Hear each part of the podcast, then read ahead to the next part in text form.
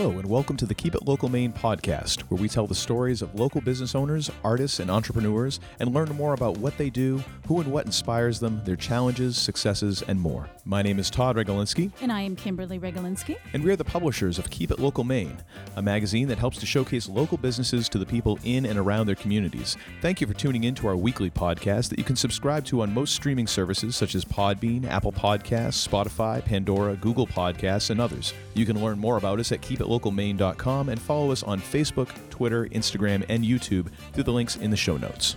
In this episode, we'll be talking with Garrett Gordon from Dump Guy Junk Removal. Garrett started his company in 2002 with friend Jason Gilpatrick after being asked multiple times to haul various items away. 20 years later, the company has grown and thrived in southern Maine with an expanding fleet of vehicles and roster of employees. And now, a quick word from our sponsor. You are a Maine business. A Maine business. That means you're the backbone of our community and a force for good in Maine. At Gorham Savings Bank, we think you deserve a bank that sees your business as more than a balance sheet. Every Maine business deserves that kind of bank. Call, click, or come by to learn how we can help your business thrive. You're a Maine business. We're a Maine bank. Let's get to work. Gorham Savings Bank. Banking is believing. Member FDIC. Welcome to the show, Garrett. We're so glad to have you here today. Hey, likewise. Thanks a lot. This is exciting. I love what you guys do. So I, I am excited to be able to tell people more about what you do. So tell us, you didn't originally set out to get into junk removal. So can you tell us how you got the idea to start this company? I was mowing lawns back in like 02 and 03. Mm-hmm. And a lot of the times in the winter, especially, or just because I had a trailer, people would ask me, you know, if I'd haul stuff away.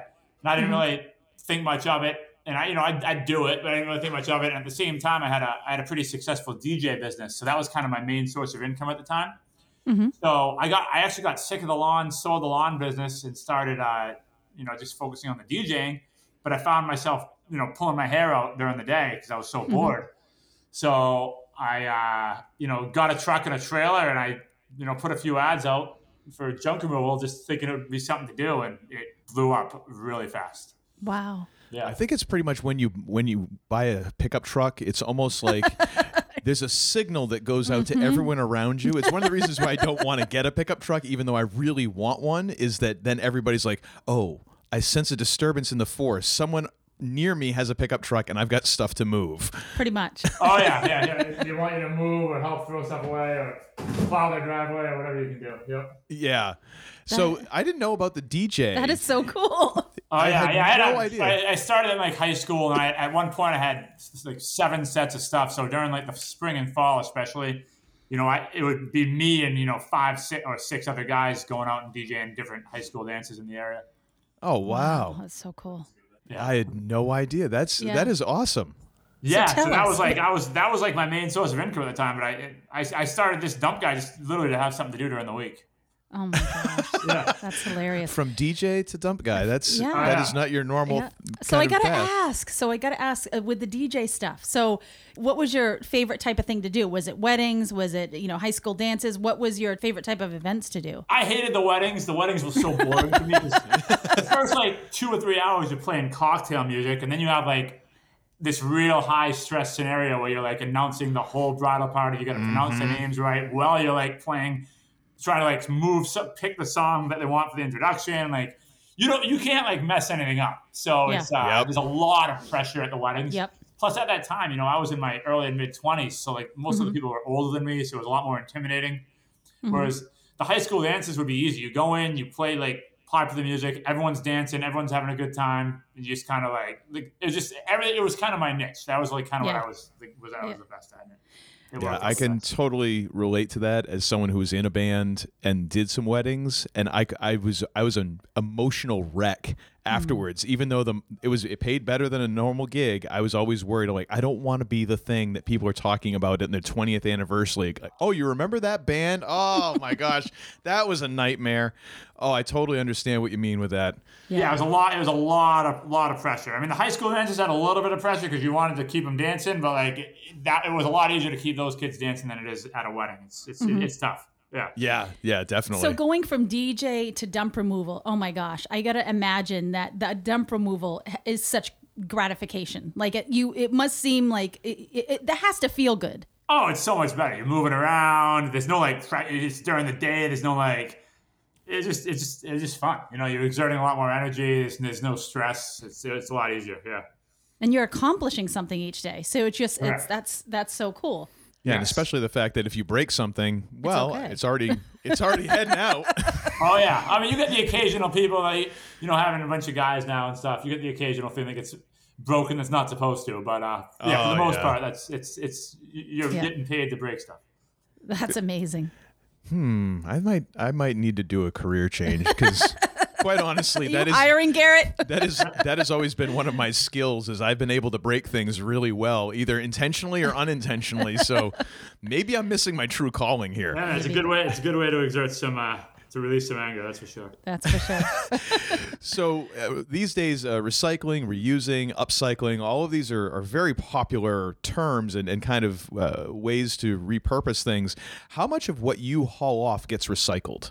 Well, all the, all the metal does because you know we can get some salvage money for all the metal. So any any metal, copper, aluminum, car batteries, wire, all that stuff gets recycled. Uh, as far as the other stuff, a lot of the transfer stations they, they separate any wood and cardboard that comes in there. Uh, Pretty much anything else goes to the landfill. But if we use ecomaine, uh, ecomaine's in Portland, a lot of our stuff goes there. They actually burn that stuff, but when they burn it, it creates energy. So I think I think ecomaine actually provides ten percent of the electricity to Cumberland County Oh That's wow! so cool. from burning love of trash. Yeah. Yeah, that's amazing. So tell us, like, what are some of the services that you provide so that people know? We can haul anything away that's not asbestos or won't blow up. Um, so we can do anything from if you have, if you just had Christmas and you have a bunch of boxes of tra- of cardboard and bags, we can come pick those up. If you have one couch, we can come pick that up. If you have a parent that was a hoarder and they were 80 years old living in Lyman and they and they died and you need 20 guys there for two days to clean the whole place out, we can do that too. Wow. Yeah, we've used you. I mean, you guys have been great. I know we've used you on multiple times, and I love that. That you know, even like you said, even if it's one item, if it's a couch or something like that, um, you want to have someone take it away. You guys can do that. So that's it's so cool that that you provide all those services. Yeah, and we do some light teardowns too. Like we do uh, shed, garage, and mobile home teardowns. Um, we haul away boats and campers and cars as well. So we do some heavy stuff. Hot tubs, Yeah. bo- uh, boilers, and oil tanks. We do all that stuff. So the I'm imagining like the the limits for the tear down sort of stuff is whatever you can do kind of by hand without having to bring in you know machinery. We have we have we have two mini excavators actually. So whatever Oh. we can do with a mini excavator, like we can't tear down a big building because it's uh it would be too high for us. But we can do like a one level. You know, we can do like mobile homes, single level homes, garages, stuff like that. We just can't do anything that's like really big and tall. I don't know, Kim. This is this is starting to sound more and more like something I want to do because I've always wanted to run one of those things too. This would be like so many This will dreams be fulfilled. your next career. this will be your next career. I, I, I, I might. This might be the final podcast with Kim and Todd on it. It'll just be Kim after this. Where'd Todd go? Oh, he's breaking things. He's Oh. working um, for Garrett. That is awesome, though. That, that there's so many things that you guys can do. Now, the one thing I have to ask because this always seems to be a sticking point in terms of uh, like moving companies and things like that. Will you haul off pianos? Yep, we do pianos too. Yeah, Wow. pianos, hot tubs, boilers, anything like that we can do. We usually get four guys over there for those for those type of projects. I imagine because those. I mean, things are heavy. I just look at a piano and I'm like, I'm kind of glad that I never learned how to play piano because I don't ever want to have to deal with moving a piano. Hmm. Of course, our daughter knows how to play piano, so I might end up there One anyways. day there will be one in our future.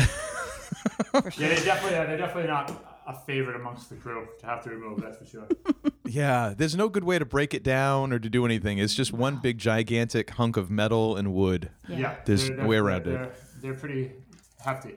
So, like Kim had mentioned, we've used your service a couple of times, and uh, your crew always seem to be very kind of easygoing, upbeat. Uh, so, how do you maintain morale in a job that is so physical? And I mean, it's it's tough. It's not easy work.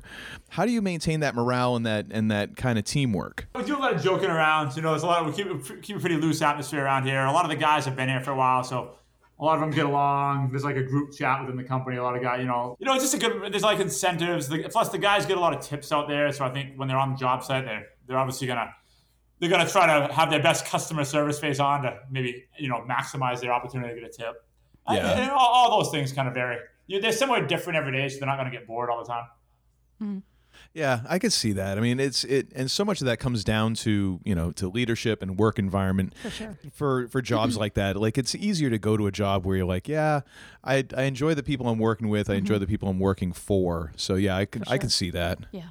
Absolutely. So, what would you say, you know, as a business owner, what is one of the most important lessons that you've kind of learned over the past few years? you got you got to be patient. You know, there's uh, you gotta you gotta understand that, especially when you have you know 64 employees, there's a lot of different personalities. Um, you know, so what someone's reality is might not be what your reality is. What someone's goals are aren't what your goals are, and you gotta you gotta kind of just take that all into account and, and understand like everyone has a different purpose to be working here. Everyone has different goals, and you just gotta you know you want the guys to maximize themselves when they're here, but you you got you got to understand that some people want to be here more than others, and, and you gotta you, you gotta just work with that. You know, deal mm-hmm. with a lot of call outs and frustration, and from that, the management angle of it is the, the, the most lessons of anything, which even really has nothing to do with dump guy and trash. That's where I've learned the most lessons from the managerial side point of it. So, more of more having patience and just being flexible. Right. Like when I the first five years I owned this business, it was me with one truck and a guy in the passenger seat, so there's nothing to worry about. You know, and now True. now you got you got guys out there in different trucks, going different places. I mean, this guys working here that I haven't even met. You know, so it's you, you you're relying on a lot of people to represent you, and you got to let, let, learn to let some things go. Uh, you know, you got to some things just have to be let go. Or you're gonna you're gonna lose your mind. Yeah. Now, how do you how do you how do you personally do that letting go thing? Because quite honestly, for me, in, in terms of business and in different leadership positions that I've been in, that has always been one of my toughest things. How do you how do you manage that for yourself? Um, when it gets to the point that you're like literally getting sick over the stress about stuff, and you got to you got to start delegating. It- it- it- it- it's hard at first, but when you when you do it, it becomes easier and easier. Yeah. It's huge. Yeah. And the other and another thing about- with that is that I meant to ask earlier when we were talking about services, but you're kind of very fast paced in when and when and how you can get to people. Uh, so I guess two questions are from when someone calls you to when they're you're able to get there. How long is that? And also, how far do you guys go? Because you're based here in Scarborough. So that, that- as far as we go, um, we actually go as far as like Rockingham County, New Hampshire. South, we'll go as far west as like say Bridgton, and Wow. uh, we'll go as far north as you know Waterville, Skowhegan. As far as turnaround time, you know, in the winter when it's a little slower, we can be there, you know, same day, next day. Spring, summer, fall, within 72 hours. Uh, the reason why we can do that is because you know we were running so many trucks and trailers on the road and have so many guys out there. It just gives us opportunity to, uh, you know, we, we can turn a lot of work over pretty quick. And that's and that's huge too, because a lot of times when I know for us, the couple times that we've called, it's it's been, oh, we need to have this done. Like we should have done it last week. So Yeah. let's let's give a call and see when they can be here. And it's been like, oh, this is such a lifesaver that very quickly y'all have been able to be there. So that's Yeah, been it's fantastic. That is great that you can work that quick. Oh yeah, and it's, it's I mean you got to understand too. It's not like we're like a painting company that you know it's going to take two weeks to paint your house. We can be in and out of there in an hour or two, so we, we can do so many more projects just because our line of work doesn't take as long as a lot of other line of work. Yeah, true, true. Yeah. So, I want to go back to the growth piece. So, you started this company in, in what year was it when you started? Oh four, 2004. Okay. yeah, in the fall. So, you sta- started 2004 in the fall. You were one guy Yep. with a truck. And then, so how did the growth to where we are today? What is that? What did that picture look like? Can you give us a picture of kind of how you've gotten to be to 64 employees now? You know what's funny is the biggest growth happened because of the recession and the housing crash. Hmm. Because in it was one truck right through the end of 08. I probably should have had two trucks in 08, but I I was working some some long days. Like we're talking like like five in the morning, getting home at eight at night type days. Mm-hmm. Um, but it was in 09, the four, we started picking up a lot of foreclosures. Mm-hmm. And what happened is the the residential side of the business started to dwindle a little bit because it, it- you know nobody had any money, and we mm-hmm. started doing a ton of these foreclosure cleanouts, which forced me to buy more trucks and hire more guys. Mm. And the revenue that was coming in from those foreclosures, I was because the residential side was dwindling a little bit, and there was actually some more competition at the time because a lot of building contractors were doing junk removal because they weren't building houses. A lot of mm-hmm. other contractors were like looking for other things to do because they weren't making any money. So the money from all the foreclosures, I was just dumping into advertising for the residential side, which mm-hmm. as the as the economy started picking back up, I started seeing like major results from that advertising. And before you knew it, you know, coming out of the housing crisis, I started with one truck and I ended with six. And then hmm. from there, just compounding those repeat customers and word of mouth and doing more and more advertising over the years is what propelled it to keep growing and growing. That's hmm. fantastic. Do you have a, do you kind of have a metric of when you decide okay I need to add another truck or another two trucks or hire so many people or is it kind of a feel? At this point, I we usually add about three every winter. Now that's not really adding three routes because some of those trucks are just replacing old ones. Yeah. But by by consistently adding one to two trucks and trailers to the fleet every year, we're able to keep up with the demand. Huh. That's great. And it's been that way the last like three or four years. So it's a pretty steady. There was like a boom, like a big boomer after the housing crisis, and like in 2015, there was like a pretty big spike. But since then, it's been a pretty steady, steady increase. Mm-hmm. Yeah. Well, I mean, if you look around at, at the, the storage industry Right. and everything else, I mean, if, if there's one thing that we know is that people have lots and lots and lots of stuff. So there's always a, a need for, to store it, to get rid of it, to move mm-hmm. it, and all that stuff. Oh, absolutely, absolutely. Yeah. So in all of that, this is a question that that I'm I'm going to selfishly say I'm just really curious about this because I I love these sort of stories. What are some of the strangest items that you've been called to remove? When you first started this out, like, so what were some of the items? Like, someone called you to move a boat. We do boats. Yeah, we haul away boats. You know, you know. There's nothing like this. There's nothing that I've ever like hauled away that I've been like, wow. Is, I, I, we see so much stuff. So it's, Yeah. there's nothing that like really like stands out to me. Like, oh my god, I can't believe I just hauled mm-hmm. this away. Just because you see so much. After the first two years of doing this, to be honest with you, I don't even look at what I'm hauling away, but except for like the True, raw yeah. material of it. Because it's, it's my main focus at the time was just to get the job done and get to the next job, not to like mm-hmm. repurpose it or take in what I was doing. A lot of that's why it would be a better question for my guys because when the guys first start out, they all start doing that. And then after six months, they're the same. They just stop caring about what they're on because you see the same stuff every. You know, you see so much mm-hmm. over and over every day. Yeah. Yeah, Now, that what is true. Yeah, I can see that. And. I think you might have said this too. So, I mean, there's so many things that you remove. So, what about even like job sites? You you said you do commercial job sites. So, from Yeah. like builders and things like that. If if someone's building a home and they've got you know all this extra stuff, you guys will actually go and remove that stuff as well. Oh yeah, we do a lot. Of, Like and a, a lot of like you know a lot of like contractors will get a dumpster because they're going to need that dumpster to be on site for you know mm-hmm. sixty to ninety days, which would make sense. But there's mm-hmm. some contractors like the ones in downtown Portland, they have to use us a lot because they can't get a dumpster in there. So they'll call us two or three two or three times a week to come clean up the mess, you know, from from their demo. Or there's some contractors that they can get a dumpster in there, but because the stuff's on the sixth floor, they don't want to deal with it, so they call us, and we're lugging co- construction debris down down an elevator. Wow. So we can, we Yeah. can do that stuff too. We do a lot of that. I hadn't even thought about that, but yeah, this like if you're doing something in downtown Portland, right. There is there's nowhere you're going to put a dumpster. Right. Right. So that a lot of contractors in downtown Portland do use us, and even the ones that can get a dumpster, like I said, they don't want they don't want to be paying their guys that are you know professional contractors to be lugging demo debris down six flights of stairs or down an elevator. Oh yeah, Right, that makes definitely. Yeah. Makes total sense. yeah. So we always like to ask this, and just we're we're really curious about how do you define success? Because everyone def- defines success differently, and I know that can change over time too. So, like you know, as of you know this moment, how would you say you define success? Um, being able to have a business that's um, you know having serving a purpose, it's serving a need. Uh, people are happy to you know have have a service be there, and to be able to have a group of employees that not only are, are working for the company, but you're able you know because of this business are able to have a life that they want to have as well. I'd say that's a mm. that's that, that's my definition at this point. It wouldn't have been my definition when I first started out, but it is now. Mm-hmm. Yeah, Yeah. that's great. Well, I mean, at the first at first you were just looking for something to do. Exactly. I was looking for something to do. Then it became trying to make money. Then it became trying to, you know, everything, everything, you know, as you get older, what you want from it just becomes different.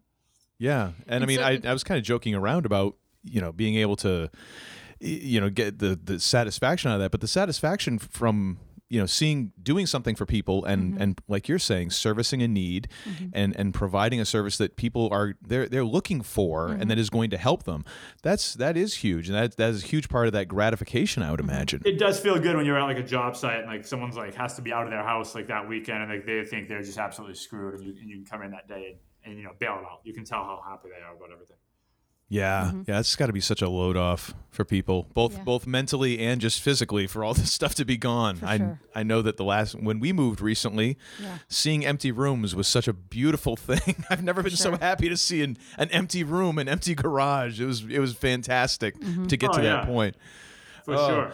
So another question that we always like to ask is uh, about inspiration because I think that everybody uh, everybody needs to be inspired by something or someone to do what they're doing and, and to keep showing up each day. So who or what inspires you? Um, what inspires me to do this each and every day?